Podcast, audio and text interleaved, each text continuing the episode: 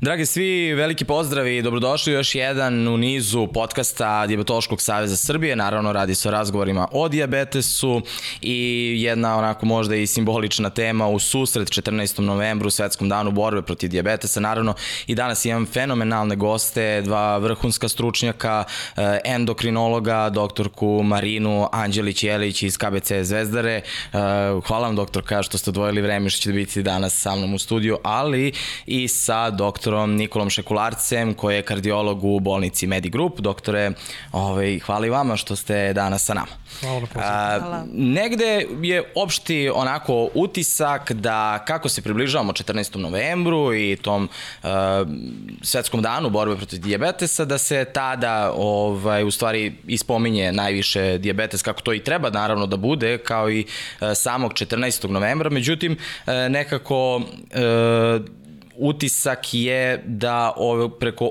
ostatka godine i ostalih meseci i ne pridajemo toliko baš pažnju diabetesu. Da li je to možda i vaš utisak i ono što me svakako zanima, e, da li se možda to menja? E, mi stalno govorimo o tome, kad kažem mi, govorim u ime i Saveza ili uopšte glasa pacijenata. Izvolite pa kogod ja želi, da, evo, izvolite doktorka, da. Pričali, ja pričam jedno 330 do 50, 60 dana godišnje o diabetesu, šalim se naravno, mislim da je diabetes zaista danas veliki problem i ne samo medicinski, zdravstveni, socijalni problem, tako da mislim da je ipak svest e, našeg društva malo što se tiče šećerne bolesti i problema sa kojima se sreću naši pacijenti malo na višem nivou nego što je bila ranije da se više priča o tome, da se uh, pacijenti više edukuju, da se lekari više edukuju i da je nekako diabetes prisutniji u medijima. A, Čini mi se. Doktore, dok smo se dogovarali za ovaj podcast i e, kada smo vas pozvali da učestvujete kao kardiolog, e, ja sam bio ubeđen da I sada većina ljudi koji gledaju ovaj podcast, vjerojatno se onako pitaju kao, zašto kardiolog, kao pričamo o diabetesu, zašto nije tu samo endokrinolog? Da li imate utisak da zaista ljudi nisu dovoljno upućeni uh, koliko kardiolog u stvari igra bitnu ulogu kod osoba sa diabetesom i naravno ako možete i vi da se nadovežete iz svoje prakse na prethodno ovo o čemu smo pričali doktor Kamarina i ja. Pa da, dobro, znači moja a, branša je kardiologija, ali bez obzira na to a, mnogo mojih pacijenata su i pacijenti sa diabetesom, a, pogotovo što se zna da po svim podacima, znači negde između trećine i polovine pacijenata čak sa kardiovaskularnim bolestima imaju i diabetes. Tako da to jeste danas veliki problem uz ovu pandemiju ovaj, korone koju sad imamo, imamo i pandemiju tako i kardiovaskularnih bolesti i diabetesa, tako da to sve odlika, nažalost, modernog društva i um, ono što ja um, vidim to je da sve više pacijenata koji dolaze sa diabetesom već imaju dosta, dosta znanja iz te oblasti, dosta medicinski su potkovani, već nekako bolje su i te samokontrole, sam, mislim, terapije uopšte ove, koju, koju oni uzimaju, već zna, sami znaju da prilagode tome, znaju šta treba da prate, tako da to je u odnosu na pre par godina čini mi se da, da ide u nekom Više dobrom pravcu. Više učestvuju, izvini, u da. svojoj bolesti. Upravo Imam to. utisak da su postali onako aktivni da imaju aktivniju ulogu u, u, u toj svojoj bolesti, da, da nekako drugačije pristupaju. Nije više samo odem kod lekara i slepo slušam šta mi je rekao, nego se naravno uključe sa tim i traže ono što je najbolje rešenje za njih. Pa, sigurno da je tome doprinulo i više komunikacionih kanala danas koji su dostupni naravno, i naravno, naravno. internet. Ovaj, moj utisak e, ispred evo Diabetološkog saveza jeste da se mnogo više razgovara i priča o diabetesu i tokom godine,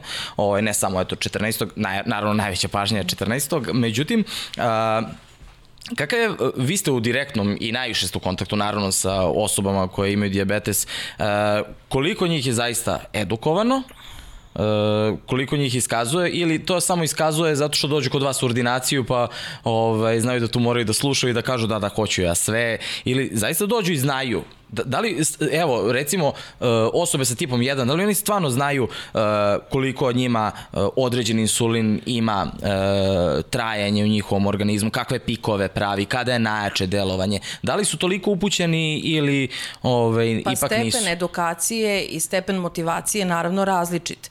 Kod mlađih pacijenata, recimo nama dolaze pacijenti sa tipom 1 negde od 18. 19. godine, mislim da su jako edukovani da oni prođu kod pedijatra tu neku zaista dobru školu i da su vrlo ovaj, edukovani što se tiče i insulina i terapije, uh, ishrane ugljenohidratnih jedinica, samokontrola. Koliko se oni pridržavaju u tim godinama i koliko je to njima u tom trenutku bitno i koliko oni shvataju značaj dobre samokontrole, možda nekad neki ovaj, možda neko drugo pitanje, ali zaista se mi trudimo da tu edukaciju koju su dobili kod pedijatra da nastavimo jer edukacija je zaista proces koji je doživotan. Jer ne, ne možete vi naučiti jednom pacijenta i on je sad naučio šta treba da radi do kraja života. Znači, jednostavno, taj proces edukacije je nešto što je trajan proces i mi to zajedno učestvujemo u tome i mi se edukujemo o novim terapijskim opcijama, novim insulinima, pa samim tim edukujemo i naše pacijente. A, nisam planirao odmah na početku da vam postavim možda ovaj, u prvih par minuta ovo pitanje, ali a, evo, po vama, šta je generalno najveći problem Uh, zašto sve više i više uh, osoba sa dijabetesom zanemaruje ovaj to svoje stanje, uh, ponašaju se nekako po nekim trenucima možda i oholo prema dijabetesu. Ja nemam problem to da kažem, obzirom da ja živim sa dijabetesom 24 godine i ja sam imao te periode kada ovaj, baš i nisam primećivao kao da imam dijabetes, što je za malo ovaj, završilo loše po mene. Ovaj, da ne pričam tek imam utisak da su ovaj, prema svom srcu, odnosno prema kardiovaskularnim problemima još nekako više zanemarujemo dok ne zaboli i dok ne dođe do onog, ovaj, nažalost, krajnjeg stepena. Pa i da i ne. Znači, iz mog nekog ugla, iz moje neke, neke prakse, uh, pacijenti koji imaju dijabetes, oni dugo i nemaju simptome nikakve i taj dijabetes je podmukla bolest, znači može dugo vremena da ide bez ikakvih simptoma, bez ikakvih komplikacija, ako imam šećer 15, ja ga tolerišem super, meni nemam nikakvih problema, ali na duže staze to svi znamo da donosi, donosi probleme i pre svega u kardiovaskularnom uh, oboljevanju. Um, a s druge strane, dosta pacijenata koji dolazi kod mene sa srčanim tegobama, imaju diabetes, su pacijenti koji su uplašeniji. Znači imaju na nekom pozitivnom smislu, zato što oni znaju da je diabetes faktor rizika za kardiovaskularne bolesti. Kada se jave neki simptomi, nekada oni više obraćaju pažnju na to nego pacijenti koji, koji nemaju diabetes i nemaju druge faktore rizika. Tako da oni često kažu imam nešto me boli, nešto se zamaram i tako hoće da vidim srce, znate, zato što ja imam diabetes. Da li mlađi pacijenti obraćaju pažnju? Pa, uh, na, na kardiovaskular. Ja, da ne. Mlađi ja, ja, da, da i meni ja, je to da ne. neki mislim da utisak, da se... evo, opet ću da iskoristim priliku na svom prim, najbolje. Ovaj, ja ne znam kad sam otišao kod endokrina, što nije pohvalno, naravno, ovaj, ali evo, pričamo otvoreno. Ali to ja, je vrlo nekako logično. Da Jer ništa mene, ne desi, da, da, ništa ne me ne boli, ja neću ne zamaram se. o tome da li, je, da, li imam, da li ću imati problem sa srcem. Pa dobro, to je negdje do našeg mentaliteta. Mislim, dosta pacijenata starijih koji dođu kod, kod mene, kažu, poznate, ja nikad, ja sam bio zdrav, ja nikad nisam bio kod lekara. Ja sam sad prvi put kod lekara u svojoj 60. godini to oni doživljavaju kao da su bili zdravi, oni u stvari samo nisu bili Da, pa mi imamo i masu pacijenata u koronarnoj jedinici, pacijenti dođu sa akutnim infarktom miokarda i mi postavimo diagnozu tek tada šećera. Upravo to, A, da, da, znači da. on ima sigurno šećer godinama pre toga, znači ili nije išao na kontrole, nije išao kod izabranog lekara, nije se lečio. Nije radio laboratoriju znači, godinama da, unazad, tako, tako da. Da, i ima dosta slučajeva gde u stvari oftalmolozi i čak nefrolozi otkrivaju da je dijabetes prisutan ko zna koliko Tako dugo je. i da ih šalju jedni kod drugih, ovaj, ali stvarno, evo, ovaj, iako smo razgovarali pre par meseci takođe na jednom ovaj, skupu gde je doktor Školarac pričao o značaju preventivnog čak pregleda, ja eto i posle šest meseci nisam ovaj, uopšte stvorio tu sliku, a smatram sebe kao disciplinovanim pacijentom ovaj, i, i dosta edukovanim, obzirom da sam svakodnevno u tome, ne znam kako da se probudi kod ljudi ta, ta svest eh, da jednostavno stvarno uzmu i kažu, jer ja kad pričam sa njima, oni meni konstantno nalaze opravdanje. Ok, ovo ništa me ne boli, što Dobro, ne umaram se. Drugo je mlada populacija, drugo su mladi ljudi. Onda krenu sa onim, pa kao ja, ja dok sad odem kod jednog lekara, pa kod drugog, diabetes je takva bolest. Mi moramo da posetimo godišnje i nefrologa, i neurologa, i naravno izabranog endokrinologa minimum jednom do dva puta, u stvari dva puta godišnje, i evo kardiologa, to je već možda 5-6 dana. Jeste, ali mladi, mlad pacijent je jedna priča, stariji je druga priča.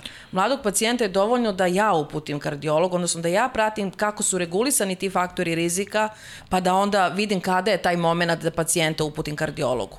Za razliku od starijih pacijenata, naravno, gde postoje uvek e, i kardiovaskularni komorbiditeti i faktori rizika, naravno takvi stariji pacijenti koji su već imali kardiovaskularni događaj moraju bar jednom godišnje imati pregled kardiologa. Um, ali ja kao stalno dajem akcenat na mlade i ovo, nemojte mi zameriti, Naravno. ali uh, ono što me baš zanimalo, da li se možda sećate iz vaše prakse i o, ovaj, iz vaše ambulante osoba sa diabetesom, koliko je imala godina da je, na primjer, doživela, recimo, moždani udar ili ovaj, neku sličnu komplikaciju, koliko je godina imala? Pa evo sad ću vam reći najsvežiji primjer od nedelje. Imali smo jednog momka mladog koji ima, on je 87. godište, to je znači 34 godine.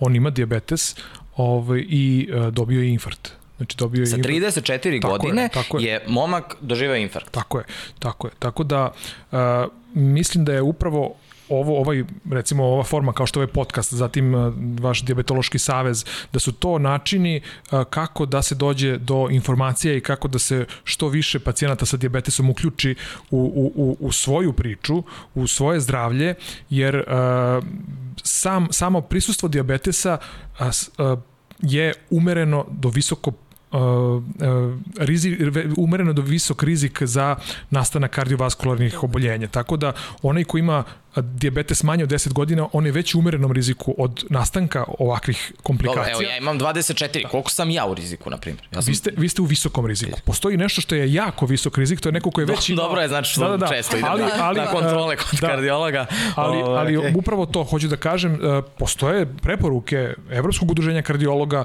e, baš za pacijente koji imaju diabetes i kardiovaskularno oboljenje. Tačno se zna šta oni treba da rade, kakav je rizik i koliko treba da često idu kod lekara, kod kardiologa kardiologa, znači svako ko ima diabetes, pogotovo ko ima još hipertenziju, mora da uradi EKG, znači mora da ode kod kardiologa da ispita svoje srce, da uradi ultrazvuk srca, barem te neke osnovne stvari. Da, da, da... to sam, izvinjavam se sad, a što vas prekidam, to mi je bilo jako bitno isto da mhm. spomenemo. Šta podrazumeva odlazak kod kardiologa, ovaj, da li je dovoljan EKG i e, ultrazvuk srca i da znamo da smo ok što se tiče, ovaj, da smo bezbrižni?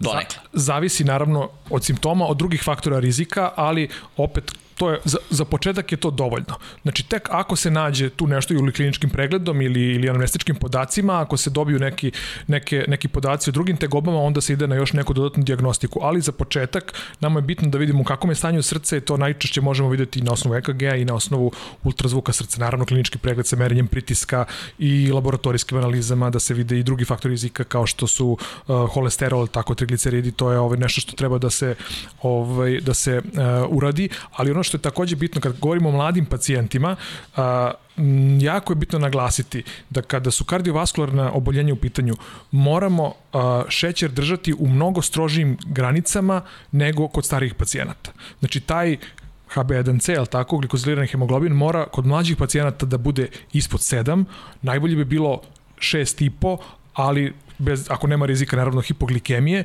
dok kod starijih ljudi koji imaju preko 65-70 godina, kod njih možemo pustiti da to bude i do 8, pa u nekim slučajima čak i do 9. Tako da što su mlađi ljudi to mora biti strožije kontrolisano, a upravo kod nas to nije slučaj, zato što mladi ljudi baš uh, zapuštaju se i izbegavaju da se kontrolišu na taj način. Samo još jedna opaska, da. izvinjavam se. Ti, ja uvek pravim razliku, ne ja, nego moramo da pravimo razliku da li pacijent ima tip 1 ili tip 2 šećerne bolesti. Znači, tip 1 mlad pacijent koji ima 20-25 godina ne mora ići jednom godišnjem kod kardiologa. Znači, apsolutno je dovoljno pregled kod endokrinologa i onda, naravno, endokrinolog će u nekom trenutku ovaj, odrediti kada je to, uh, koji je to uh, vreme da on ode i poseti kardiologa. Kod pacijenata sa tipom 2, gde mi obično kasnimo sa diagnozom šećerne bolesti, mi malte ne moramo odmah pacijenta poslati kardiologu, jer se zna da vaskularne komplikacije kod pacijenata koji imaju tip 2 šećerne bolesti kreću i nastaju mnogo ranije pre postavljanja diagnoze šećerne bolesti. Da. Tako da ne možemo mi pacijenta sa tipom 2 šećerne bolesti čekati pa onda slati kod kardiologa.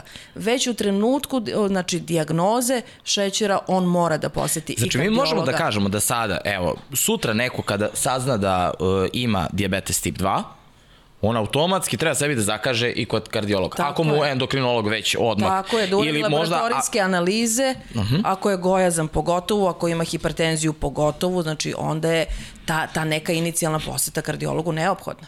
A, ono što je isto takođe važno istaći, to je da, mislim, danas pričamo o prevenciji, znači i, i na tome treba raditi, tako, Tako tako je. bolje sprečiti nego lečiti i a, to su sve faktori rizika i pričamo stalno o njima i ponavljamo koji su to faktori rizika i zašto je tako bitno da se ti faktori rizika drže pod kontrolom. Ne možemo uticati na genetiku, ne možemo uticati na pol, ali možemo uticati na pritisak, možemo uticati na šećer, možemo uticati na holesterol, Masnoće, na masnoće, tako. tako je. Znači kada vi ta tri glavna faktora rizika, šećer, pritisak i masnoće držite pod kontrolom, vi ste za 75% smanjili rizik od nastanka kardiovaskularnih bolesti. Za tri četvrtine, znači su manje šanse da ćete dobiti neko kardiovaskularno boljenje nego kod pacijenta koji to ne, ne, ne regulišu. Ja znam da ima jedna super statistika i ovaj, u stvari tu statistiku sam čuo od vas. Ovaj, koliko procentualno, na primjer, kada bi samo za 1%, ne za 1%, nego za 1% u stvari smanjili naš glikozirani, ovaj, daleko se ovaj, smanjuje taj baš upravo što ste sad spomenuli rizik. To je, ovaj, to je rađena studija na, na velikom broju pacijenata sa šećernom bolešću gde je pokazano da ukoliko godinu dana provedete znači, sa glikoziliranim hemoglobinom preko 7, što je za nas odlična glikoregulacija, da se rizik za nastanak infarkta miokarda šloga značajno povećava. Znači samo oko godinu Znači dana, ispod 7. ako godinu dana držimo pacijenta preko 7, 7 i po 8, Aha, dobro. Godinu dana. Ako je preko, dobro. Preko. Znači, Dobro, rizik pardon. za nastanak kardiovaskularnog događaja, infarkta šloga, se povećava za više od 50%.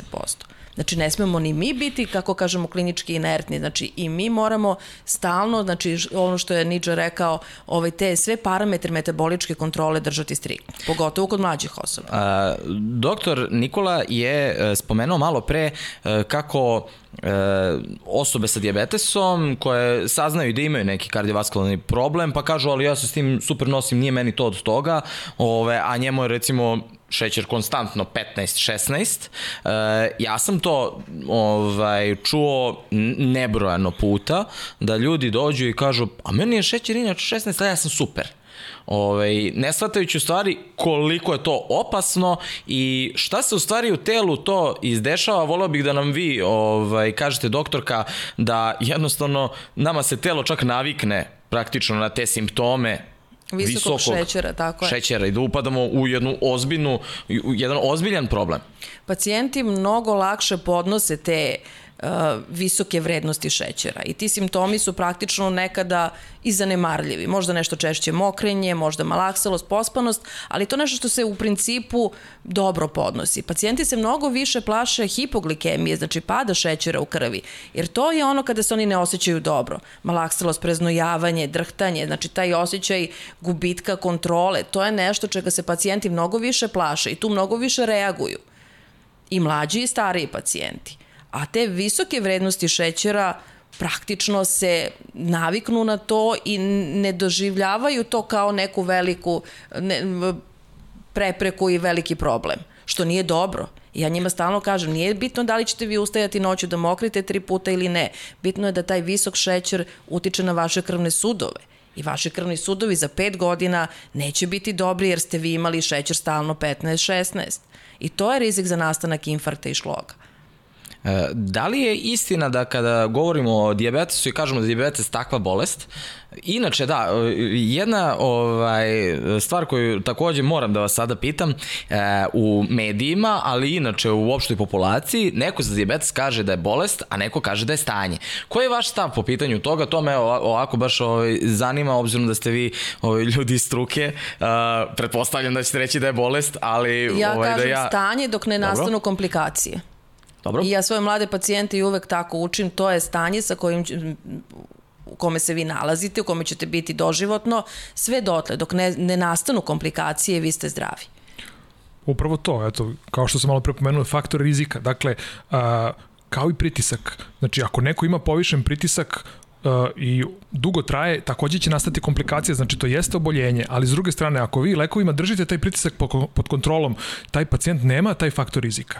Znači, apsolutno, znači on ima hipertenziju, ali to je jedno stanje koje mi držimo pod kontrolom. Tako da to je, ovaj, zato je bitno da uh, šećer bude u granicama i da pritisak bude u granicama, jer onda to je kao da nemate uh, tako Dobro, ovaj, neophodno da, naravno da, da. malo drugačiji način života, sve to podrazumeva jednu, jedan... Uh... Dobro, mi izvinjamo se, volimo da kažemo, diabetes u stvari najviše znači promeniti stil života. Tako je. Koji u stvari generalno na kraju dana bi i opšta populacija trebala da vodi Naravno. takav način života, jedan Naravno. zdrav stil života. Ali dok nema komplikacija, meni je svaki diabetičar zdrav čovek. A, malo pre smo se dotakli prevencije, to je trebalo da bude onako posebna jedna tema prevencija. Ovaj, nekako, mi stalno govorimo o toj prevenciji i utisak mi je da stalno mi pričamo nešto preventivno, ali da su nam statistike, rezultati, pa čak i ta prevalenca nikad lošija i iz dana u dan sve gora. Gde grešimo, šta, po, šta je po vama najveća ovaj, greška koju pravimo ovaj, i zdravi i osobe sa diabetesom? Pa tu je uh, dosta toga i na pacijentima koji prave greške i na lekarima koji prave greške, tako da tu smo svi negde u, u, u nekom zaostatku, zato što uh, znamo šta treba da, da, da se radi, znamo koliko treba da radimo da bismo ovaj, postigli rezultate koje hoćemo da postignemo, ali se možda ne trudimo dovoljno. Mi kao lekari možda nedovoljno uh, oštro tolerišemo uh, te, te vrednosti i te pacijente jednostavno nekad smo i malo ovaj, opušteni previše u tim, u tim stvarima, a i pacijenti isto teško je promeniti način života, neko ko je živeo na jedan način i sad mu vi kažete sad morate od sutra, više ne može ni ovako da se hranite, morate ovako fizička aktivnost aktivnost smo, znači to su sve stvari koje, ovaj, koje zajednički napor je potreban sa, sa strane i lekara i pacijenta. Ali moram da nas brani malo, nije to samo problem kod nas, to je jednostavno problem savremenog društva. Mi prevalencu, znači broj pacijenata sa šećernom bolešću raste u svetu, u razvijenim da, da, zemljama okay, naravno. sveta. I to je zaista jedan veliki problem i ovaj savremeni način života nosi to kao kao rizik. Iz jednog ugla, ono što smo na početku ovaj, i kako smo krenuli u priču, mi stalno sve više i više govorimo o diabetesu, a rezultati nikad i nikad lošiji, ali... Pa dobro, ovo nije baš nikad lošiji, ali... dobro, ajde, dobro, možda sam ja sad previše lošiji, da dobro, nastupio dobro. Ovaj, e, tvrdo, ali uh, generalno iz dana u dan se povećava broj... Ali kažem, ne samo kod nas, to je jednostavno veliki problem u svetu. Znači šećerna bolest, mi recimo ta neka prevalenca, odnosno broj pacijenata koji imaju šećernu bolest se kreće kod nas negde oko 10%, u nekim zemljama malo više, malo manje, ali to je otprilike ta neka cifra. Što znači da u Srbiji mi danas smatramo da ima preko 700.000 diabetičara, ako bude taj broj rastao kao što je rastao do sada, mi ćemo vrlo brzo doći do milion. Znači, ogroman broj pacijenata, ogroman broj ljudi u stvari koji imaju šećernu bolest. Da, Batut je iznao podatak sada da, ali čini mi se da je 2019. godina u pitanju. To je 2019. Uh, da je 770 po najnovijem. To je bilo, da. da. Sad, će, sad čekamo nove podatke, malo je korona sve to ovaj, usporila, ali mislim da ćemo sad posle korone broj diabetičara biti još veći. Uh, svakako da nam je i korona jedna od tema o kojoj ćemo ovaj, takođe razgovarati, ali uh, da, li, da li ste mogli da zamislite pre recimo 20 godina da će deca sa 6-7 godina imati diabetes tip 2? i da li ste ovaj, pre 20 godina, 30, ovaj, mislili da će momak sa 30 godina da doživi infarkt? Pa mi pa, nismo ni učili to, mi smo učili tip 1, tip 2 na fakultetu. Znači, tip 1 je bio nešto što je... Jer uvek ga zovemo tip 2 starački diabetes, to i dan danas čujem. I dan danas. I dan danas čujem, a, mi imamo sve više... epidemiju dece i mladih koji imaju tip 2. Šta je razlog? Pa gojaznost neadekvatan način ishrane, nedovoljna fizička aktivnost, znači taj savremeni tempo života koji je zaista poguba na duže staze. Isto kao i za kardiovaskularno oboljenja. Dakle, sad imamo epidemiju, kažem, kardiovaskularnih oboljenja, ko, znači sve više i više ljudi ima i sve su mlađi i mlađi. Znači, upravo to, granice se pomeraju, granice se pomeraju na dole. Znači, mlađi ljudi dobiju infarkt, to bi pre bilo stvarno nezamislivo. Da. Znači, pre kada neko mlad dobije infarkt, to se pričalo o tome, sada je to... Da, da, meni je ovo sad malo da, da, pre što ste rekli, da, 34 da. godine, momak, da dobijem a, bilo da je, da je bilo je, infarkt. Bilo je i mlađih. Da, da, da. To bilo je i mlađih. Da, da, da, nego samo ovaj najsvežiji ja primjer. Seća, ali... Ne, a sećate ko je bilo najmlađa osoba? Mislim, mene baš to zanima, jer to je jedan ozbiljan podatak kada ljudi čuju da je neko možda sa 20 nekom godinom? Uh, iz moje prakse 19 godina. 19, 19 godina. godina, ali to je u Je li pitanju bio bila... gojazan ili... Ne, ne, nije bio gozan, na, na kraju je to bila trombofilija, dakle, uh Mhm. -huh. znači bi- imao je sklonost ka, ka zgrušavanju uh -huh. krvi. Tako da to nije Mhm. To je često izazvalo, i nije, dobro. nije ovaj, toliko, nije ovaj, on bio nekim velikim faktorima rizika, pa je zbog toga dobio infarkt, ali imao je drugo oboljenje koje mu je napravilo tromb, nažalost, i završilo u, u srcu. Tako da to je... Znači ovaj, danas može da se desi da neko sa 20 i kusur godina, sa 30, doživi infarkt, pogotovo ako je u riziku, a diabetes je sam po sebi. Ili da sa 15 godina dobije ovo što smo malo pre rekli, tip 2. Ja sam čuo i za Ima i dece 7 mlađe. godina, 8 godina, tip 2. I uvek nam to samo govore kao to je trend iz Amerike došao. Da, Zbog pa jeste. ovaj, katastrofalne ishrane i Nedovoljne rekli, fizičke nedovoljna aktivnosti. fizička aktivnost. A Gojaznost dece. Da li možemo da, problem. da u, u, ovaj, nekako objasnimo ljudima da ukoliko ne prepoznaju to na vreme i ako se ne uspostavi odmah terapija, to vrlo lako i sve više i više prelazi kasnije u tip 1. Naravno, ali moramo prvo edukovati i naše kolege, ne samo pacijente. Pacijent će videti da mu nešto nije dobro ili dete ili roditelj će videti da sa detetom nešto nije u redu, ali moramo mi izbići tu kliničku inerciju i zaista koja postoji. Pre svega pri postavljanju dijagnoze šećerne bolesti, mislim da mnogo kasnimo. I pacijenti kasne sa javljanjem, a i mi kasnimo sa postavljanjem dijagnoze. Ne sme da se kasni. Osnovna stvar je brzo se kretati kroz terapijski algoritam i, i držati od početka strogo te parametre metaboličke kontrole u granicama e, željenih u granicama. Savremena diabetologija je, se zasniva pre svega na jednoj individualizaciji, znači više nema terapije za svakog pacijenta pa je to ista terapija. Znači terapija mora biti krojena po meri svakog pacijenta po naosob. Na vreme postaviti dijagnozu i na vreme lečiti pacijenta. E, Da li, evo, pitanje za oboje, da li smatrate da kod diabetesa u stvari na kraju dana e, ta osoba koja je dovoljno svesna, edukovana, da ta osoba stvarno može da vodi jedan kvalitetan život, a da mu lekar bude neko ko će bukvalno samo da ga Da prati, da mu da. bude pomoćnik. Da. Mislim, e, jako je teško doći na taj nivo ovaj, i izgraditi to verovatno i poverenje sa Naravno. lekarom, ovaj, ne znam ovaj, kako Apsolutno, vi pa to- gledate. To, je, to je i cilj, upravo je to cilj, dakle, ovaj, da, da, mm, da ljudi shvate kakav problem imaju i da je on jednostavno rešiv i da je mnogo lakše rešiv ukoliko uh, se pridrža, pridržavaju tih saveta i lekara. Mislim, ništa mi to nismo izmislili, to je sve na nivou uh, velikih istraživanja koja su pokazala, znači nisu to lekovi koje mi dajemo na pamet, nego zna se zbog čega i zašto dajemo. I imate gomilu studija koja dokazuju da ljudi koji su komplijantni, koji više slušaju lekare, koji uzimaju, pridržavaju se terapije kako treba, oni duže žive mnogo i nego, nego ljudi koji to, koji to ne rade, naravno. Ja se opet vraćam na mlade pacijente. Znači, Mhm. moji mladi pacijenti su zaista prvo edukovaniji su od mene u smislu novih tehnologija, svih tih gadžeta, pomagala i mislim da ja ih uvek pustim da, da, da oni imaju tu inicijativu. Jer e, sigurno će on bolje znati kako njemu deluje recimo neki brzo delujući insulin nego ja da li će uzeti neku, šta, zavisi šta je jeo, kako je jeo. Znači ja vrlo tu njih motivišem da oni upravljaju. Naravno ja dam neke osnovne smernice i dogovaramo se šta i kako. Ali mislim da ovo što ste rekli da zaista lekar tu treba da bude neko ko, ko, ko pomaže. A da pacijent, mlad čovek mora sam da vodi svoju bolest ili stanje.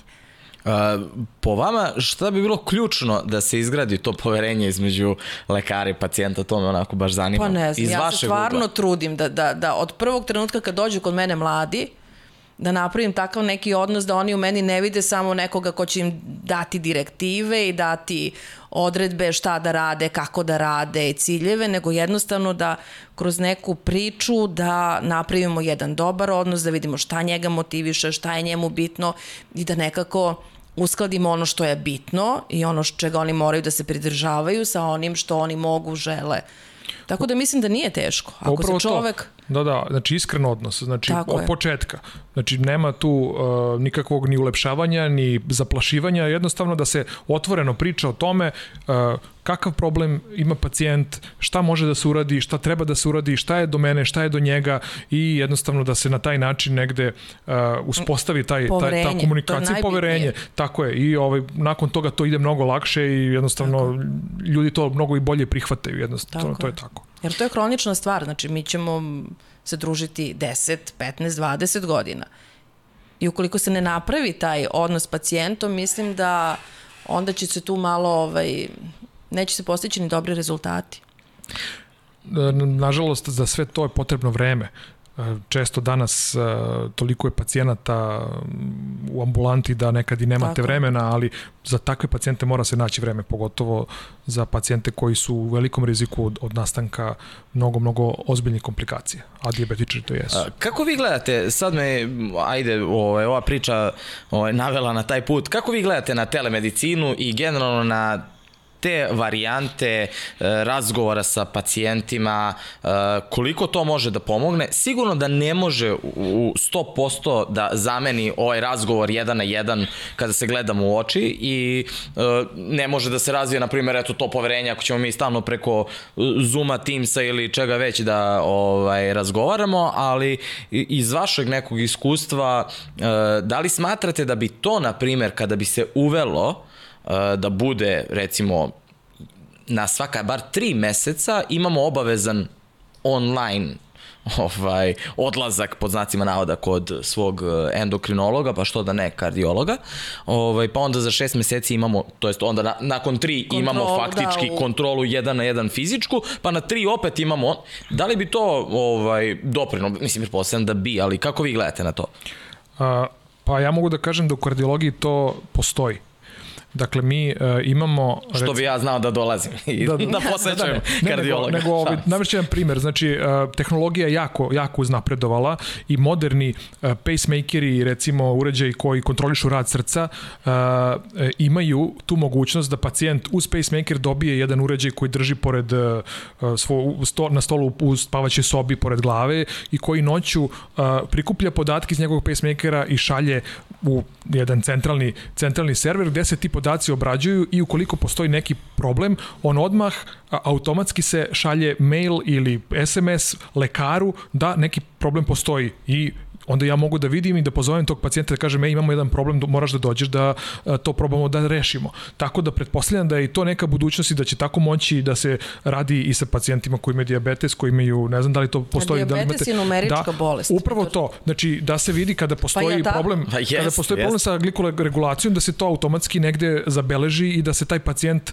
a, oboji crvenom na našem ekranu, ako ništa drugo, i da možemo da ga odmah kontaktiramo i da kažemo ajmo da sprečimo dok nije ovaj, došlo do nečeg gore. Ja sam uvek bila pobornik da. telemedicine i mislim da je to pogotovo za, za, za moje pacijente sa diabetesom, jer diabetes jeste ne, na neki način umerička Kako što lepo rekli, pa, moje pacijente. Pa moje mo, pacijente, zato što, pacijente. ali korona... Nemojte posle def... podcasta kad dobro, krenu svi da idu dobro, ovaj, ne, KBC Zvezdara pa nema mesta danas. KBC Zvezdara je u COVID-u već peti put, ali nama je zaista ta neka vrsta možda za sada improvizovane telemedicine jako pomogla ovih poslednjih godinu i po dana.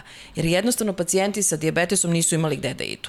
Znači, tri, četiri, pet bolnica u isto vreme je bilo zatvoreno, tako da su nama zaista pacijenti putem uh, Vibera, putem uh, mailova, slali su nam rezultate, slali su nam samo kontrole, mi smo se dogovarali o terapiji, znači ovih godinu i po dana telemedicina što se nas tiče zaista onako uzela maha. Mislim da vrlo ima smisla. Kao što smo rekli, broj pacijenata sa diabetesom je sve veći. Nas je toliko koliko nas je. Jednostavno nemamo vremena dovoljno za ovaj za, za adekvatan možda za adekvatne kontrole, tako da, a i ove tele, znači telemedicinom kontrole zaista imaju smisla. Uh, sama nas je priča evo dovela do korone, a nekako mi deluje da sve više idemo opet ovaj ka tome da će sve teže biti otići upravo kod svog ovaj lekara. Uh, kako se vama ovaj čini poslednjih eto godinu i po dana uh, upravo osobe sa diabetesom i koronavirus, slušali smo čak ne bi da ovo zvuči pogrešno što ću da kažem, ali neko mi deluje da je nama, ovaj, malo nas je korona pogurala u smislu da je diabetes nekako isplivao jer, jer u onom prvom ovaj, mahu prošle godine, mart, april, se dosta pričalo koliko su ugrožene u, u stvari osobe sa diabetesom, pa nam je, eto, silom prilike korona omogućila neku malo veću medijsku čak pažnju. Ovaj, da. O, iz vašeg iskustva, kako smo prošli poslednjih godinu i po dana? Da li su ljudi u, u e, lošijoj regulaciji, da li ih je korona naterala da više vode računa, e, koje su vaše iskustva, pogotovo pa vi doktor? Da. Imamo malo, mislim, ako posmatramo sa više aspekata, imamo i više problema. Prvo imamo ovaj problem što, kao što, koji sam već ovaj, navela, je jednostavno nedostupnost, ne, lekari, endokrinolozi nisu bili dostupni svojim pacijentima, tako da za poslednjih godinu i po dana kontrola diabetičara je zaista bila problematična. Tako da ovaj, mi znamo u ovim nekim periodima kad smo se otvarali između dva covid uh, koliko su se pacijenti javljali sa vrlo značajnim komplikacijama, jer jednostavno nisu imali gde da idu, ta glikkoregulacija je bila loša, tako da smo zaista imali veliki broj komplikacija. Sa druge strane, imamo pacijente koji su bili hospitalizovani zbog korone, koji su ležali kod nas i po drugim ovaj, bolnicama, gde vidimo da ogroman je broj diabetičara, veliki je broj novodiagnostikovanih diabetičara koji jednostavno ili nisu znali do tada da imaju šećernu bolest, pa su znači, u koroni, možda se i češćim kontrolama, možda i zahvaljujući kortikosteroidnoj terapiji došlo do, do o, znači terapiji koja podiže vrednosti šećera, došlo do toga da je broj diabetičara zaista bio veliki. Ono što mi stalno govorimo je da pacijent e, koji ima šećernu bolest i koji je dobro regulisan, pogotovo se to odnosi na mlade, nema veći rizik za nastanak uh, COVID infekcije. Međutim, kod starijih koji nisu dobro regulisani, naravno da je pojava covid znatno češća, pojava teških oblika infekcije, hospitalizacije znatno veća kod pacijenata koji nemaju šećernu bolest i nažalost i loši ishodi zahvaljujući, a ne zahvaljujući nego uključujući i letalne ishode mnogo češće kod pacijenata koji imaju šećer. Tako da se opet vraćamo na ono, jedini ključ je dobra, dobra kontrola šećerne bolesti. I to vas na neki način štiti od COVID-a. Doktore, kakve su vaše iskustva generalno ove, sa pacijentima u toku korone? Da li su se više čuvali, nisu? Kakva je bila slika njihova kada dođu u ambulantu ili kad vas zovu? Pa, e, evo, doktor Kamarina ima iskustva iz COVID centra, ja radim u non-COVID centru i ovaj, u privatnoj bolnici i ja mogu da kažem da smo mi osetili svaki put, svaki taj talas korone, kada se zatvaraju državne bolnice, mi smo osetili taj talas prilivom više pacijenata u, u naše, u naše ovaj, e, ustanove. E, nažalost, nije svima dostupna tako privatna praksa i dosta pacijenata nemaju, nemaju novca da, izvo, da izdvoje da bi se lečili u privatnim bolnicama i e, nažalost često teški pacijenti E, koji nemaju novca, čekaju poslednji trenutak kada više ne mogu da izdrže i kada vide da neće moći da dođu do državne ustanove, onda se nama obraćaju u već onako dosta zapuštenom stanju i to je onda mnogo, mnogo i teže lečiti.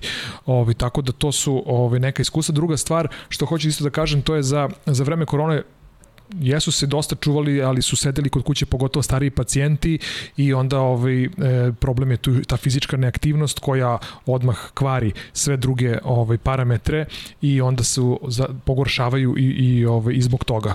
Eto, tako da... Mi smo se trudili, izvinjava se, da edukacijom mm -hmm. izabranih lekara, lekara u domovima zdravlja, da nekako ovaj, da ih uh, izedukujemo dodatno kako da, kako da pomognu diabetičarima jer ogroman je bio prilivi i na domove zdravlja, pa smo probali nekako da indirektno da pomažući uh, i, i insistirajući na edukaciji lekara primarnog nivoa da damo i adekvatnu uslugu ovaj, pacijentima sa, sa diabetesom. Ono što ste malo pre spomenuli jeste stvarno bio veliki problem ta fizička neaktivnost, međutim ako gledamo danas kakva je situacija i bar ove prognoze koje slušamo svakodnevno, da nas ponovo očekuje neki sličan, ako ne isti scenario. Uh, da li u tim situacijama, evo i za kardiovaskularne, ovaj, ne volim reći bolesnike, ali prosto ovaj, moram sad da iskoristim, i za ovaj, osobe sa diabetesom, da li je recimo e, ta neka fizička aktivnost koju mogu u svom stanu ili u kući da sprovedu sami, dovoljna da zameni inače ovu šetnju, obično oni najviše vole da šetaju da, da idu napolje, jer sećam se kad je bio onaj policijski čas, to je bilo ja ne znam, hiljade i hiljade poziva. Evo oni nas ovaj, zatvaraju, a nama je fizička aktivnost, ovaj, fizička aktivnost preko potrebna i slažem se sa tim da jeste. Ovaj, čak smo mi kao savez dobili mnogo upita da ovaj, mi apelujemo kod države da se i nama odobri kao osobom s diabetesom da ovaj, možemo napolje da šetamo, onda se javio problem da će to da traže i mnoga druga udruženja, pa ćemo na Tako kraju je. biti svi napolju.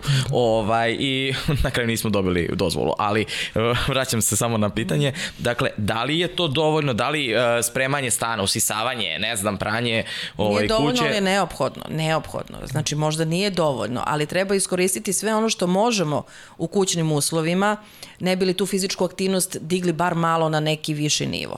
Znači korišćenje stepenica, ne lifta, usisavanje, rad po kući, postoje sad i različite vežbe koje vi možete na preko YouTube-a. Da, sad je znači, bar to dostupno, tako baš, je, baš znači online. male vežbe, hodanje po kući, vežbe dok gledate TV, znači nije nije nemoguće ovaj, fizičku aktivnost, bar neki nivo fizičke aktivnosti postići i u kućnim uslovima.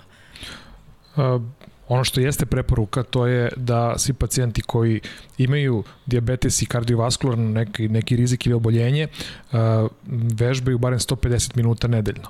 Dakle, to je kada se kaže vežbaju, znači misli se na umerenu do onako značajniju malo, pogotovo mlađi pacijenti na, na neke treninge. I to su najbolje bi bilo da budu aerobni ili kombinacija aerobnih i anaerobnih treninga, što ipak uključuje eto da kažem, to, te neke šetnje, bicikl, plivanje i to, to je sada malo teže naravno sve ovaj, e, sprovesti, ali opet ta šetnja ne mora da bude rizična za, za dobijanje COVID-a, apsolutno, znači koliko poštujete mere, apsolutno možete naravno prošetati malo brži hod, trčanje, apsolutno to poželjno. To je malo teško u kućnim uslovima sve izvesti, tako da kad god može da se ovaj sprovede neka, neka takva aktivnost, to treba uraditi.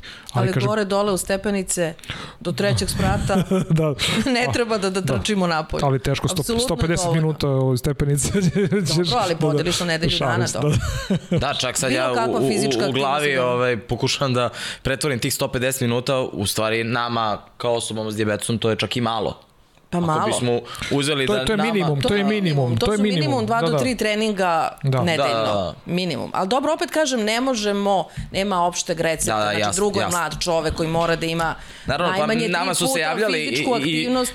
i dosta starije osobe kažu ja ne mogu da idem u stepenice gore, dole, šta da radim. Onda hodaj po kući gore, dole, sobu, gledaj reklame, okay. pa malo, znači, malo mi je bitno, malo... ovo mi je bitno, znači hodajte po kući. Hodajte. Ovo krug u krug, šta da radim?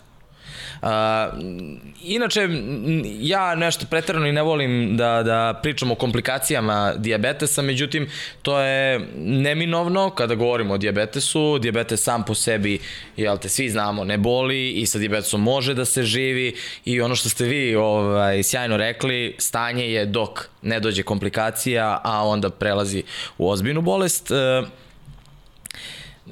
nekako uh, mislim da i, ipak na kraju dana koliko god mi pričali o prevenciji o svemu kada govorimo o komplikacijama nekako to najviše ljudima okupira pažnju. Da li je i to vama ovaj, iz prakse slučaj? Da li ste to primetili da kada stvarno im prikažemo šta sve može da ih sačeka ili kada vide nekoga ko ima diabetesa, recimo amputirana mu je ovaj, recimo noga, da li ih to možda ovaj, jedino da, da im malo pokrene tu svest? Pa i to I... se dešava, pogotovo recimo ukoliko zbog nekog razloga moraju da leže u bolnici pa se nađu na odeljenju gde ima zaista... Mislim, ne znam, izvinjam ne znam da sam dobro formulisao pitanje. E, zašto? Zato što nekako mi deluje da u, jedino u tim trenucima mi onako budemo svesni, e, ovo može sutra stvarno da mi se desi. Ma ja mislim ne mora da bude... se čoveku desi nešto da on postaje svestan zaista. To jeste, nažalost, istina. Može Nego, biti kao, kao ako delimično. Bismo, ako bismo forsirali više to, kao da li bi onda ljudi bili daleko svesni. Iako je to ono lošija kampanja, realno, sa kao mi forsiramo da, komplikacije diabetesa, ali nekako... Pa ne forsiramo komplikacije, ali ja svaki put svojim pacijentima kažem, ali moramo. Znači vi morate da živite normalno i da, da imate normalan životni vek. Znači nije to sada da nije bitno da li je sada glikozilni 7 zbog toga što se vi osjećate ili ne osjećate dobro, nego moramo na duže staze, moramo da zaštitimo srce, krvne sudove. Ja stalno insistiram na tome da ovaj da, da, da moramo da štitimo krvne sudove. Ja bih volao da se probudi ljudima ta svest o tome šta sve može da se desi ukoliko se uh, ne da ih plašimo, ali pa da, da ih na da neki zapusti, način ali, osvestimo. Pa upravo to, jer uh, nije to toliko teško, pogotovo u, u to rani, rano vreme. Ne treba čekati naravno komplikacije, to nis, nik, nema tu sad šta pametno da se kaže, ali kao što recimo ja sam video milion puta ljudi koji su pušači, koji su strastveni pušači, koji puše po dve, tri paklice cigareta dnevno decenijama, dobio infarkt tog dana ostave cigare kao da nikad nisu zapalili ni jednu, zaista. Znači ja ih pitam posle na kontroli, pa vam bilo teško? Ne. Pa to je ono, kad znači, im se nešto desi, onda... Tako je, onda se uplaše, a, a, a do tada znaju oni da, da ne smeju da puše, znaju oni da ne smeju da bude taj šećer toliki, ali uvek idu negde ovaj, na, na, na tu kartu, pa dobro, neće baš meni da se desi, ili znam ovaj isto puši, pa ništa mu se ni desilo i doživa 90 godina. Ili, da, da, tako ja mislim to da je to traži... generalno najveća boljka našeg naroda i našeg mentaliteta. Mislim, možda je tako i kod drugih, ali mi smo, evo sad kad je bila i korona, kao, e, jeste čuli onaj podatak da pušači ovaj, ređe oboljevaju korone i svi na trafiku. Znaš, ovi što, ovi što su pušili što nisu, daj. I onda se uhvatimo tako za te neke stvari i, i zato kažem, dok ne vidi on svojim očima, mislim da, pa ali u stvari dok pa ne dobro, doživi, ali... nažalost, na svojoj koži, ali tada je u, u 90% kasno. slučajeva kasno. To je linija lakšeg otpora. Ne, ali moramo, moramo i stalno motivisati, motivisati, stalno edukovati. Zaista je onako, to je jedan proces. I druga stvar, Doživotni, kada, ja se trudim. Kada, ne, ne, mislim da treba svi da se trudimo. Da, pa mislim, mi stalno i pričamo i stalno radimo. Nekad pomislim da smo dosadni više Da, ali svako na svom mikroplanu sa svojim pacijentima mora. Ja mislim da Nikola svima kaže morate da ostavite pušenje, moramo da regulišemo pritisak, moramo da regulišemo holesterol i šećer. To nije, to nije u početku aktivni. lako, ali znate kako, kada ljudi to prihvate i kada vide rezultat, to ih jako motiviše. Onda su jako srećni što vide da je to nešto što je, što je moguće, što nije baš tako teško. Ja, da, da se ugoje da kad ostave da, da, cigarete. Da, da. A toga se, I onda toga dođe se, i kaže, evo, plaše, sad ste ali, mi nabili da, pritisak. Da, da. kaže, ostavio sam, sad imam pritisak. Da, da, da. Ali obično, stvarno ima tih su, pa ima, stvarno onda ljudi stalno traže te neke izgoje. Skoro da ne postoji pritisak koji ne može da se reguliše, tako da, da to uopšte meni nije, nije problem da, da, da dođu sa pritiskom. Da, da, da. Dobro ovaj, uh, ono što sam uh, negde hteo i, i na početku da vas pitam, ali priča nas je već odvela, ovaj, iz uh, vašeg iskustva, ovaj, danas kada gledate i, i pacijente, šta vam pričinjava najveću, u, najveće zadovoljstvo kada radite sa pacijentima? To nas nekako, ovaj, obzirom da sam ja pacijent, ovaj, stvarno nas ovaj, zanima gde vi pronalazite ovaj, tu, tu volju motivaciju, za, da, da, da, motivaciju, jer sigurno da nije ni vama baš sjajno kada čujete da su, evo, te statistike pa naravno. sa lošije i lošije i kada vidite sve mlađe osobe koje uh, obole od diabetesa ili dođu sa problemima kardiovaskularnim Mi ne možemo uticati na tu neku primarnu prevenciju toliko, zato što radimo u takvim ustanovama gde nama već dolaze pacijenti sa dijagnozom šećera ili kardiovaskularnog oboljenja. Ali svaki pacijent koji mi uđe sa dobrim glikozilnim, dobro regulisan, zadovoljan, ja sam presrećna. Pa jedan dnevno jedan, mislim da je to uspeh. I ta, to neko njihovo zadovoljstvo. Mislim da mi malo vodimo nekako računa o, o kako to kažu englezi, well-being, o kvalitetu života. Mislim da je to vrlo bitno. Da čovek bude pacijent, ne samo da bude, da bude i, i zadovoljan i ne samo dobro regulisan, nego da ima i taj osjećaj ispunjenosti, slobode, neke, slobode da nije anatemisan na bilo koji način, znači da se dobro osjeća i da, da ne osjeća taj neki dodat, dodatni teret zbog svoje bolesti. Pa upravo to ovaj, taj, e, to zadovoljstvo e, životom, znači jednostavno kvalitet života su e, po mom mišljenju najbitnija stvar. Znači, kad pacijent shvati da sve to što radimo, radimo zbog toga da bi on imao normalan, kvalitetan život. Niko ne voli da uzima lekove, to je normalno i to je pogotovo kod mlađih ljudi kad im kažete treba da uzmu neki lek, to je kao da ste ih osudili na, na doživotnu robiju. Ne, ja mislim da ih je malo istramota, verovatno, od okolina, kao ja moram pijem lekove. Pa teško je to, teško je to prihvatiti jer onda, onda to je, to znači kao ja sam bolestan. Godina, da. upravo to.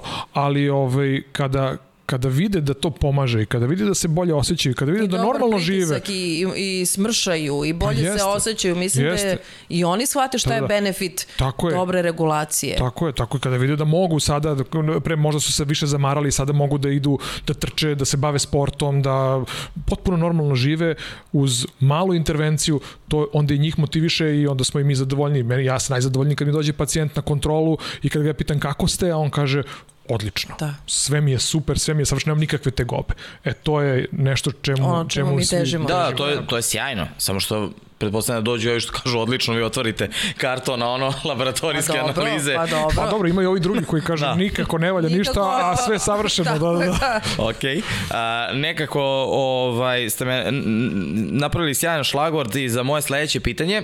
A, strah generalno postoji kod našeg naroda od insulina, E, I mi poslednjih godina dosta pričamo o toj inovativnoj e, neinsulinskoj terapiji e, koja je dostupna, ali nažalost ne o teretu fonda i svakako da cilj ovog podcasta i našeg razgovora nije sada da mi ovaj, odavde šaljemo iz našeg studija neke apele, ali moramo i prosto i o tome da razgovaramo. Mene lično to jako interesuje, a znam da i mnoge druge ove, ljude koji imaju diabetes i žive sa njim, e, dokle se stiglo, na primjer, sa inovativnom terapijom. Koliko zaista ta inovativna terapija znači upravo u toj čak lagodnosti svakodnevnoj, Uh, doćemo i to mi je svako jedno od ideja da vas pitam zašto toliki strah od insulina, ali znači mi konačno imamo ovaj u Srbiji ne o trošku fonda dostupnu terapiju koja pokriva obe oblasti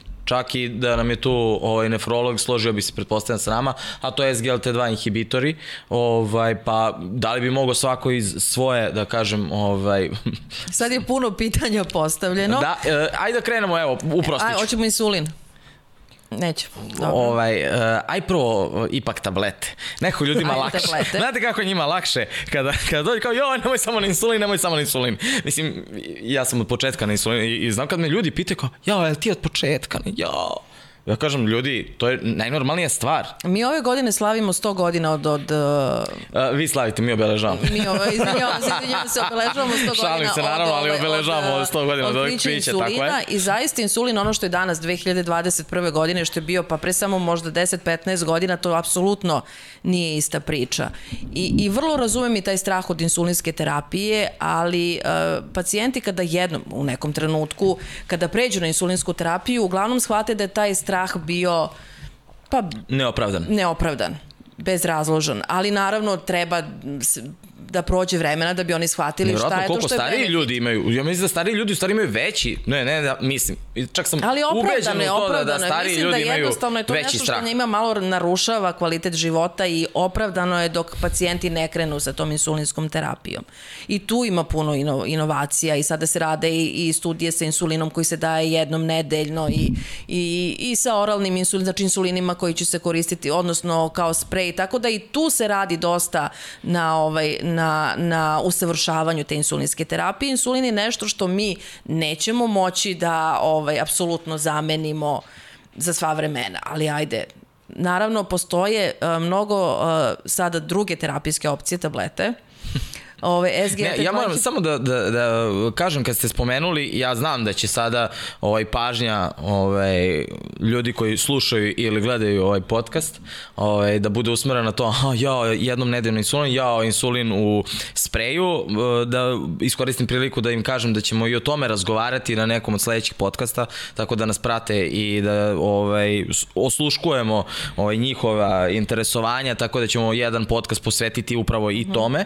Ovaj ovaj, smatramo da je stvarno jako bitno, samo da ljudi nemaju onu ovaj, lažnu nadu da će to biti sutra odmah dostupno, mada ja evo mogu da, da iskoristim ovaj, priliku da kažem, ja mogu da napravim možda jednu jako dobru paralelu pre 24 godine, pa čak i pre 20, pre 15, danas, ovo što ste vi rekli, koliko su, koliko je insulinska terapija uznapredovala, ovaj, oko efikasnosti, oko toga da skoro pa tačno znam, ne baš u minut koliko će da traje i kada, tako. ali ovaj, jednostavno kako je to nekada bilo, kako je danas, to je stvarno jedna ozbiljna revolucija, ovaj, biću, usudit ću se to da kažem, ovaj, Tako što je. se tiče uopšte napretka diabetesa. A baš ono o čemu se godinama priča, da li odma sa oralne terapije moramo prelazak na insulin ili sada konačno imamo taj jedan da kažem međuprostor koji bi takođe mogli da pokrijemo inovativnom terapijom u vidu tableta postoji. Šta znači inovativna terapija? Znači nova terapija koja nije samo ovaj usmerena na regulaciju šećera, nego znači da mi smo postali da budemo, kako to mi kažemo, glukocentrični. Znači, nije više dovoljno samo pacijentu dobro regulisati šećernu bolest i, i postići ciljne vrednosti uh, šećera, našte, glikoziliranog hemoglobina i tako dalje. Jednostavno postavlja se još jedan zahtev od savremene diabetološke terapije, a to je, kako mi kažemo, kardioprotekcija, nefroprotekcija. Znači, zaštititi srce, zaštititi bubreg, zaštititi krvne sudove. Znači, nije dovoljno samo da da taj lek nama obori šećer, već je neophodno da on nama da jednu uh, zaštitu uh, i, i da spreči nastanak oboljenja srca, oboljenja bubrega. I u tome je u stvari uh, značaj te inovativne terapije. Znači ne samo regulisati šećer, nego sprečiti, odnosno odložiti nastanak vaskularnih komplikacija, pre svega komplikacija na srcu i komplikacija na bubrezima. Tu spadaju pre svega SGLT2 inhibitori, to je nova grupa lekova, uh, koja se daje u vidu tableta i koja pored toga što je vrlo efikasna u sniženju, znači vrednosti šećera, utiče na to da se ovaj, na duže staze čuva srčani mišić, sprečava se nastanak kardiovaskularnih oboljenja kako kod onih pacijenata koji nisu imali, tako i kod onih koji su već imali neki kardiovaskularni događaj. Znači mi ih koristimo i u primarnoj prevenciji, znači sprečavamo nastanak infarkta, nastanak srčanog popuštanja, a i kod osoba koji su već imali infarkt, šlog, znači neki od kardiovaskularnih događaja, imamo uh, dodatnu korist i sprečavanje drugog kardiovaskularnog događaja.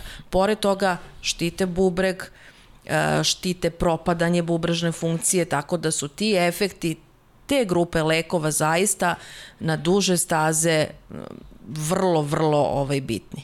E, pre nego što postavim pitanje i, i ovaj, doktoru Šekularcu, ja ću iskoristiti samo priliku, a vi me ispravite ako ja grešim. E, faktički mi danas imamo jednu tabletu koja utiče na nivo e, glikemije u krvi, na šećer jel tako? Ko smanjuje krvni pritisak? Smanjuje krvni pritisak, znači za ljude koji su imaju hipertenziju, koji imaju ovaj povišen krvni pritisak. E, smanjuje takođe, telesnu težinu. Smanjuje, bravo, smanjuje da. telesnu težinu e, i štiti generalno krvne sudove. Tako a po tim štiti i bubrege i oči i ovaj naše, naravno, ovaj, I noge. I srčani mišić, pa naravno. Srčani se. mišić. Dakle, mi imamo tu tabletu, samo je trenutno plaćamo u Srbiji i nadamo se svakodnevno da će nas iz fonda obradovati i da će konačno biti dostupna putem recepta. Uh, ja sam čitao studije i interesovao se jako o toj terapiji, iako sam ja na insulinskoj, ali jel te, ovaj, meni to zvuči fenomenalno, uh, da je rađena čak i studija ako ste možda ovaj doktore upoznati sa tim da da čisto potvrdite ovaj da je na 5000 čini mi se ljudi u kojima je uh, data SGLT2 inhibitor ovaj, terapija smanjena uh, smrtnost za nekih čini mi se čak 18% ako se ne varam. Tako je, i ne samo smrtnost, nego i... Uh... Ovo sam uzeo zato što ako uzmemo 18 od 5000, to je mnogo života sačuva. Apsolutno. To je mnogo života. Naravno. Sad ću vam reći, znači, e, srčana slabost je jedna od komplikacija dijabetesa i e, to je jedno stanje koje, gde, gde srčani mišić slabi i gde smo mi dugo godina tapkali u mestu. Znači, to je ozbiljno jedno oboljenje koje ima smrtnost ako se ne leči isto kao i neki najagresivniji karcinomi. E, tako da je to vrlo, vrlo ozbiljno, ozbiljno jedno stanje i e, naravno mi uz lečenje možemo sada značajno popraviti i kvalitet života i produžiti život tim pacijentima. E, konačno smo dobili terapiju, znači to smo ukrali od, od endokrinologa, SGLT2 inhibitore i drugi lek koji se zove sakubitril valsartan, takođe, to su, to su dva nova leka u terapiji srčane slabosti i mi smo uh, zaista srećni što imamo konačno nešto da ponudimo pacijentima novo koji imaju srčanu slabost, a da to zaista radi. I ono što je još bitnije, izvini, možda da preveniramo kod diabetičara nastanak srčane slabosti. Upravo to. A i odlažemo taj moment prelaska na insulin.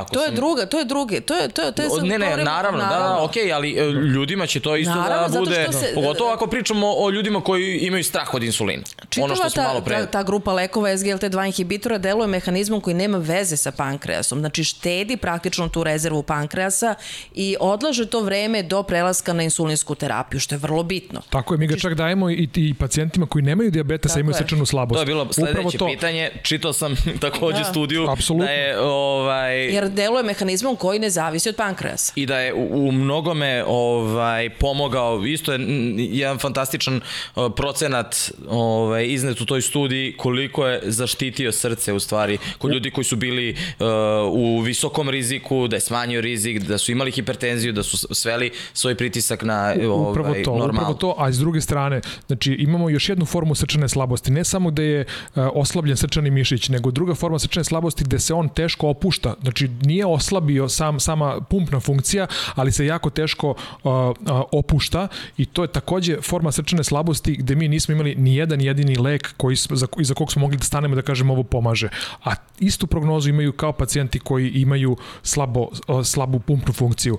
I uh, SGLT2 inhibitori i uh, valsartan sakubitril su dva jedina leka koje su ove godine dobili uh, odobrenje od Američke agencije za lekove upravo za lečenje i ovih pacijenata, što je nama zaista o, veliki, veliki korak napred. Tako da konačno imamo za nešto da se uhvatimo i da... I da... Moram samo da vas zamolim da ponovimo, iako smo mi u nekim prehodnim razgovorima, ali danas uh, nismo spomenuli i super što ste malo pre ovaj, u više navrata rekli uh, srčana insuficijencija ili srčana ako je slabost. prevedemo na, na ovaj, narodski srčana slabost. Uh, mislim da nije dovoljno poznat termin. Ne znam kako vi gledate na to iz prakse, ali ja gledam iz ovog ovaj, našeg ugla, možda sad će neko reći pa ti nisi baš neki reprezent, obzirom da ne ješ kod kardiologa ovaj, redovno, ali uh, zapravo, stvarno, kad kažete ljudima srčana slabost, on kao, pa nešto ti kao srce ne radi baš dobro. I kao, pa dobro, koji su simptomi? Pa ne znam. To obično bude odgovor. Da. U 90, ajde sad ja da ne, ne dajem procente, ali veliki broj Često. ljudi, stvarno, če, na, stvarno ne znaju šta je srčana Da, pa srčana slabost, slabost. nije samo o, oboljenje po sebi, e, naravno da ima i neke genetskih e, formi, međutim to je e, krajnji stadijum svih srčanih oboljenja vodi ka srčanoj slabosti i propadanju srčanog mišića. Kada srce više nema snage da ispumpa dovoljnu količinu krvi i da nahrani, da kažem, sve ostale organe i ceo organizam. Tako da to je ovaj, e, nama najteži problem sa kojim se suočavamo u kardiologiji i pacijenti se najčešće žale naravno na nedostatak vazduha, na lako zamaranje, na gušenje, na pogotovo noću, na, na gušenje, na, ne mogu da, da, da leže na ravno, moraju da sednu, oticanje nogu, recimo, to su sad već već naučili tako da čim nekome otekne noga odmah kod kardiologa da vidi da li mu je srce u redu. Tako da to su ovaj neki simptomi koji uh, su ovako i univerzalni, ali uh, ne znače da uvek pacijenti koji imaju ove simptome imaju srčanu slabost, ali je Neko uh, mi delo da više uh, osobe koje imaju ove simptome zanemaruju da imaju možda. I toga se i, i to toga Nego to pripisuje. I to, Večito mi da, da. Izvinjavam se, ali mm. večito i za dijabetes I stalno kao hronični umor, pa to mi je, ili stres, nervozan si, pa ja jesam zbog posla, zbog ovog, zbog onog, kirija. Ja ne priznajem, Ne ja ne priznajem, ja ne priznajem to lako slično. zamaranjem pre 75. godine. Kad mi kaže nešto, ja E, se zamaram, ali, kao, sjajno, ali, ja, znači, ali ja imam 60 Kogod godina, kao ja sam brzo, već... E, a ne, sad, to, će, sad će ja kažu onda, preži, pr, ne, imao sam koronu. da, da, da. Da, mi stalno nalazimo izgovore, Da, ali da. to jeste tako, stvarno. Mi za sve imamo neki izgovor. I kad je je. dobro, mi opet kao, a da, ni, što nije ranije? Dobro, mi smo Upravo takav to. narod, da. Ko ima ovakve simptome, on mora da ode kod kardiologa da se isključi da, da li ima srčanu slabost ili ne. Ako nema, to je bolja varijanta i onda to možemo da ove, onda ispitujemo dalje ili da lečimo na neki drugi način. Ali ako postoji srčana slabost, ona mora što pre da, da, se, da se leči, da se krene sa terapijom, da ne bi srce dalje propadalo. Ja bih se samo sekund vratila Da. iz ove kardiološke priče, izvinjavam se. Zašto su nam bitni SGLT2 inhibitori i zašto zaista imaju ovaj mesto uh, u lečenju dijabetesa? Mogu se dati pacijentima koji su samo na metforminu, znači glukofažu, gluforminu, mogu se kombinovati sa svim drugim terapijskim opcijama. Znači sa drugim tabletama i sa insulinom. Znači masu pacijenata imamo koji su na insulinu, a dobijaju ovaj, i SGLT2 inhibitore. Znači njihovo mesto u terapiji dijabetesa je zaista u svakom segmentu, ovaj, u, na svakom nivou praktično ovaj, šećerne bolesti. Čak i kod pacijenata sa tipom 1 ukoliko su uh, malo gojazniji. Uh, imam još zaista ovaj, mnogo pitanja za vas i svašta bih još ovaj, uh, pričao sa vama na, na ovu temu, ali negde uh, treba da privodimo polako kraju. Uh, ono što svakako sam hteo da vas pitam, uh, po vama šta bi trebalo da se uradi ovaj, ili možda iz vašeg ugla kao dva vrhunska lekara, šta to pacijenti treba da urade da bi ovaj se celokupna slika recimo promenila. E, naravno pričali smo već o tome da se osveste, ali da li ima nešto što bi vi, evo sad recimo svi oni koji vas slušaju imaju recimo dijabetes i možda imaju neki kardiovaskularni problem, šta bi oni trebali po vama ovaj, prvo da urade sad nakon slušanja ovog podcasta? Nije možda baš zahvalno pitanje, ali... Nije zahvalno uopšte. Ali, Ali ovaj, nije ni nama lako kad dođemo dobro, kod vas. Dobro, nije, ovaj, neophodno je aktivno učešće u svemu onome što im se dešava. Znači ja stalno insistiram na tome i zaista mislim da moraju da, da, da vode računa o načinu života, da se bave fizičkom aktivnošću i da vrše stalne samokontrole šećera u kućnim uslovima. To je ono što je osnovna uloga svakog pacijenta. Osnovni zadatak, ne uloga, izvinjavam se. Znači, zaista moram da se meri šećer, moraju da se pridržavaju higijensko-dijetetskog režima i moraju da se bave fizičkom aktivnošću. I redovne kontrole, naravno. Upravo to, periodični pregledi. Znači, jednostavno, da bi se sprečilo i da bi se, ukoliko postoje neke komplikacije, da bi se prepoznale već u najranijoj fazi. To nije nešto što iziskuje puno vremena, to je jedan relativno uh, brz pregled, ne mora to da bude nešto često, ali jednom u godinu dana ili u dve godine treba da ovaj da naprave i kontrolu kod svog ili izabranog lekara, odnosno kod kardiologa, kod endokrinologa i da se ovaj na taj način jednostavno to nije nikakav bauk, nije ništa to ovaj neće se ništa tu loše desiti upravo naprotiv zbog toga i treba da se javljaju ovi svojim lekarima kako bismo uspeli svi zajedno da preveniramo te komplikacije, a svima nam je to cilj. Uh, jedno uh, blic pitanje pred sam kraj. Uh, sa kakvim problemima se najčešće javljaju uh, osobe sa diabetesom vama, a zatim i vama, doktor Šakularc? Šta je to što ih najviše ovaj, muči i iz vaše prakse, iz vaše ambulante? Pa jesu kardiovaskularna oboljenja, preležan infarkt, šlog, periferna bolest arterija, gangrene. Mislim da ljudi nisu svesni dovoljno tih gangrena koliko su opasni. Da li, je, da li Pa, imate taj utisak? Pa mislim da da, ali kada im se desi onda shvataju da, da, da, da je možda moglo i drugačije. Ali opet su to sve znači vaskularni problemi. Mi stalno govorimo o tome zaštitite svoje krvne sudove. Na taj način štitite i srce, i mozak, i bubrege, i noge. A to možemo samo regulisanjem šećera, pritiska, kilaže, masnoća. Da, pa u mojoj praksi, mislim, ja se dosta bavim i, i ovaj, koronarnom bolešću i nažalost tu ima mnogo, mnogo pacijenata sa, sa diabetesom. Ono što je takođe veliki problem što, što zbog polineuropatije koja se razvila, pacijenti često ne osjećaju te gobe koje bi išle u prilog koronarne bolesti, to je bol u grudima. I ako se kasno javljaju, kada se već zamore, kada se već razvije ta srčana slabost. I ovaj, recimo imao sam uh, juče jednog pacijenta koji ima nekih 60 godina, koji nema nikakve tegobe, zdrav prav, slučajno je na test opterećenja na periodičnom pregledu nađem pozitivan test opterećenja, on nema nikakve bolove, dobro toleriše napor, sve u redu ovaj, i uradili smo koronarografiju, znači na sva tri krvna suda koje hrane srce su postojale značajne promene, kalcifikovane, tipične za, za diabetes koji nije bio dobro regulisan i ovaj, srećom sve se dobro završilo. Znači on je došao je u poslednjem trenutku slučajno, ovaj, tako da je dobio je stentove, to sad sve dobro izgleda i on će moći da nastavi normalan život, što je jako bitno. Znači redovni kardiološki pregledi ako nemate tegobe. Tako je, tako je. Upravo to je ono što smo malo pre... Hvala, ovo je bilo usmereno na mene. ok, shvatio sam, završavam razgovor. Šalim se. Za sam kraj, uh, obećao sam vam pre ulaska u studiju, iako niste bili oduševljeni sa tim što želim da vam postavim to pitanje, ali uh, zašto ste uh, odabrali medicinu, zašto ste hteli da postanete ovaj, doktori i danas iz ugla endokrinologije i iz ugla kardiologije, da li bi možda nešto promenili, ali prvenstveno me zanima kako je došlo do toga. Pa ja ne bih promenila sigurno ništa, jer jednostavno mislim da čovjek mora da voli ovaj posao da bi se njime bavio. A kako je došlo, nije da mi je bilo neprijetno, nego ne znam da li je to baš interesantno našim ovaj, slušalcima, gledaocima. Ovaj, ja sam kao mala bila vezana za gradsku bolnicu, jer sam imala neke tri hiruške intervencije na oku, eh, tri, četiri godine svakodnevnog vežbanja u, ovaj, na, na klinici za oftalmologiju i jednostavno ceo taj svet koji se odvija pred vama u belim mantilima filma je meni nešto onako kao detetu bio interesantan i možda tu leže neki koreni moje želje da se bavim medicinom. Ne bih ništa menjala i mislim da je najbitnije da čovek voli svoj posao, jer će ga samo tada raditi onako kako treba.